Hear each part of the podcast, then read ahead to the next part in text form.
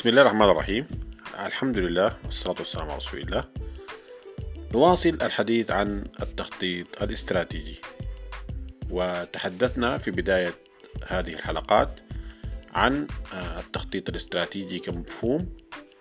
وتحدثنا عن أهمية التخطيط الاستراتيجي. وتحدثنا عن الرؤية والرسالة. وتحدثنا عن تحليل سوات تحليل الوضع الحالي. وكما أسلفنا في أن التخطيط الاستراتيجي هو عبارة عن عملية يتم فيها الانتقال من الوضع الحالي إلى الوضع المستقبلي بواسطة آه، وضع الرؤية والرسالة والأهداف لتحقيق آه، حلم أو طموحات للأشخاص الذين يريدون تنفيذ المشروعات.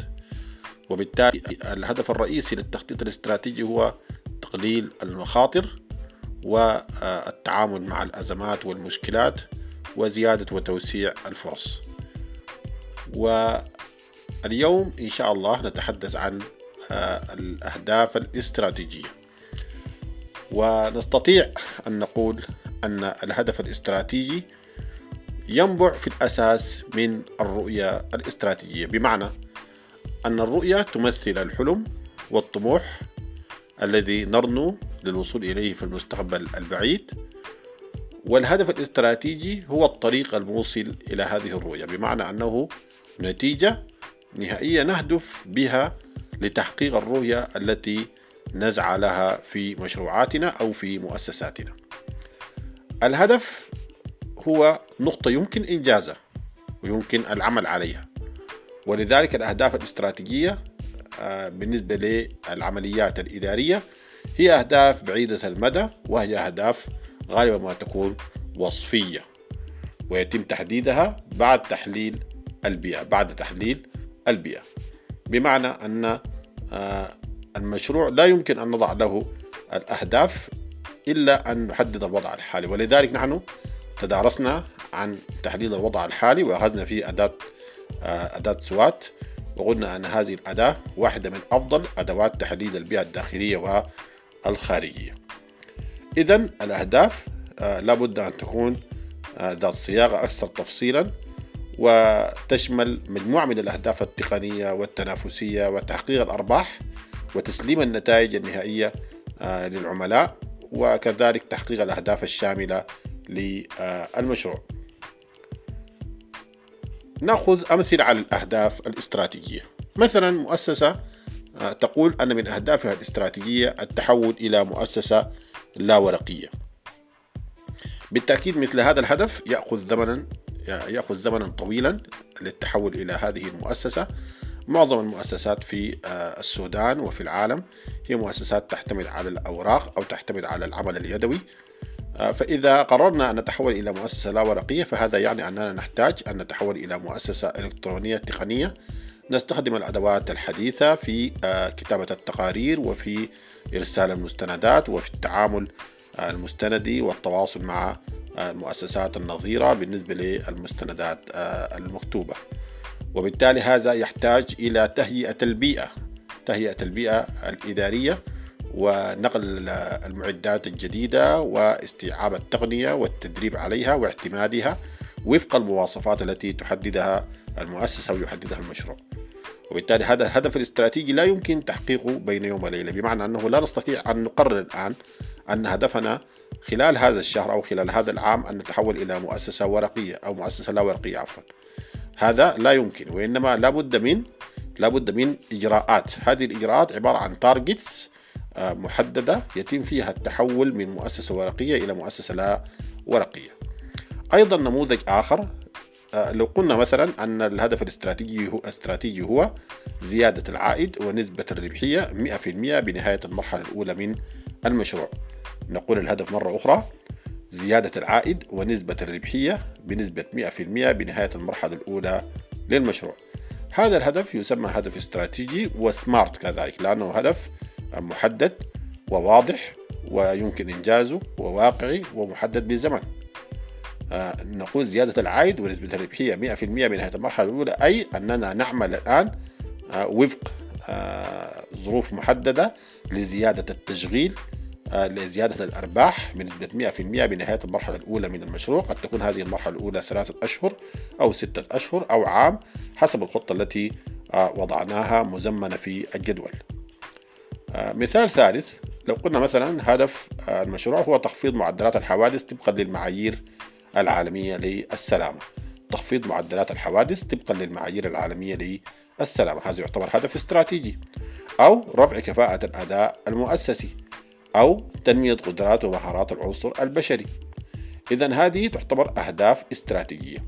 وهذا يعني أن هذه الأهداف تحتاج إلى آه، عمل طويل وتحتاج إلى عمل شاق.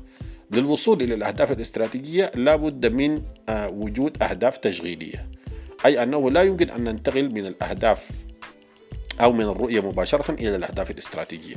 لابد من تحديد أهداف تشغيلية.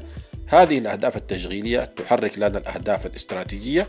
هذه الأهداف الاستراتيجية تحرك لنا وتحقق لنا الرؤية. وهذا يشبه لنا موضوع آه، ترس كبير في مصنع. آه، يحرك آه، ترسا صغيرا والترس الصغير يحرك ترس أصغر منه أو العكس.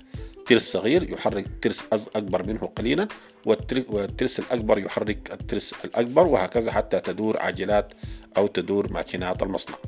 وبالتالي آه هذه المسائل كلها مرتبطة ببعضها بعضا. فإن المؤسسات الناجحة والمشروعات الناجحة فيها أهداف آه تشغيلية وفيها أهداف تكتيكية مرحلية وفيها أهداف استراتيجية وفيها رؤية. هذه عملية عملية منظمة.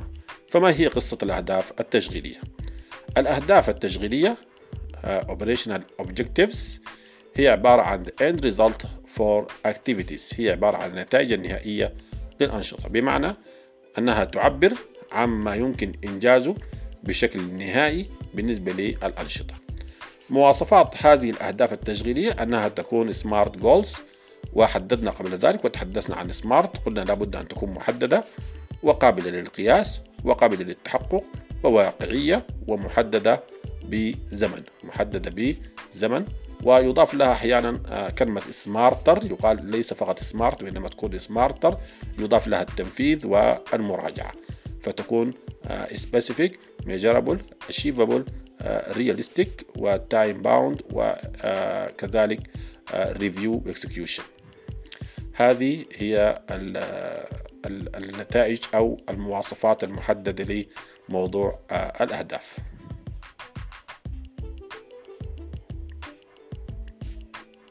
الأهداف التشغيلية أمثلة لها. مثال رفع مستوى الرضا الوظيفي 10% مقارنة بالعام السابق أو مثلا زيادة العائد 20% عن العام السابق أو الرد على 90% من شكاوى الجمهور خلال ثلاثة أيام من تقديمها. أو مثلا زيادة رضا الجمهور عن عن الخدمات المقدمة إلى 80% لو لاحظنا مثلا هذا المثال الرد على 90% من شكاوى الجمهور خلال ثلاثة أيام من تقديمها. هنا الهدف واضح هو عملية الرد على الشكاوى. المستهدف هو الجمهور. العملية هي عملية الرد على الشكاوى. النسبة المحددة 90% من الشكاوى التي آه، تستقبلها نافذة خدمة العملاء. المدة المحددة هي ثلاثة أيام. وبالتالي هناك رؤية واضحة للتعامل مع المشكلات وبالتالي هذا يسمى هدف تشغيلي. لماذا سمي هدف تشغيلي؟ لأنه يعمل مباشرة على المشكلة وهي شكاوى الجمهور ويحدد نسبة معينة لتحديد ما هو النجاح في التعاون مع شكاوى الجمهور اللي هو حدد نسبة 90% وحدد مدة آه ليميت محدد للأيام وهي ثلاثة أيام. ولذلك هذا يسمى هدف تشغيلي. إن النجاح في تحقيق هذا الهدف التشغيلي والاستمرار في تحقيق النجاح في هذا الهدف التشغيلي على المستوى البعيد يؤدي إلى نجاح الهدف الاستراتيجي وهو مثلا يكون تحقيق آه رضا الجمهور آه، عن خدمات أو منتجات هذه المؤسسة خلال ثلاثة أعوام بنسبة 100% مثلا.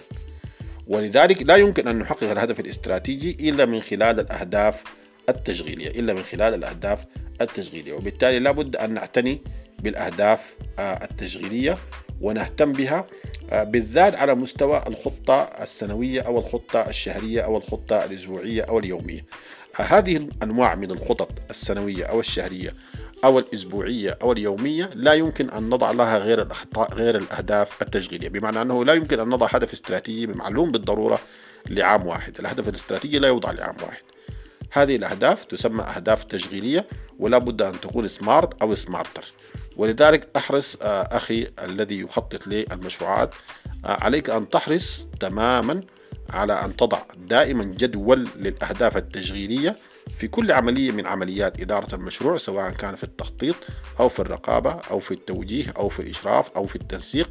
كل هذه العمليات الإدارية عليك أن تضع الأهداف التشغيلية لها وفق سمارت أو سمارتر وتتابع كذلك معدلات تنفيذ هذه الأهداف. ونتائجها لتصب لك في النهاية لتحقيق الهدف الاستراتيجي ومن ثم تحقيق الحلم والرؤية العامة للمؤسسة.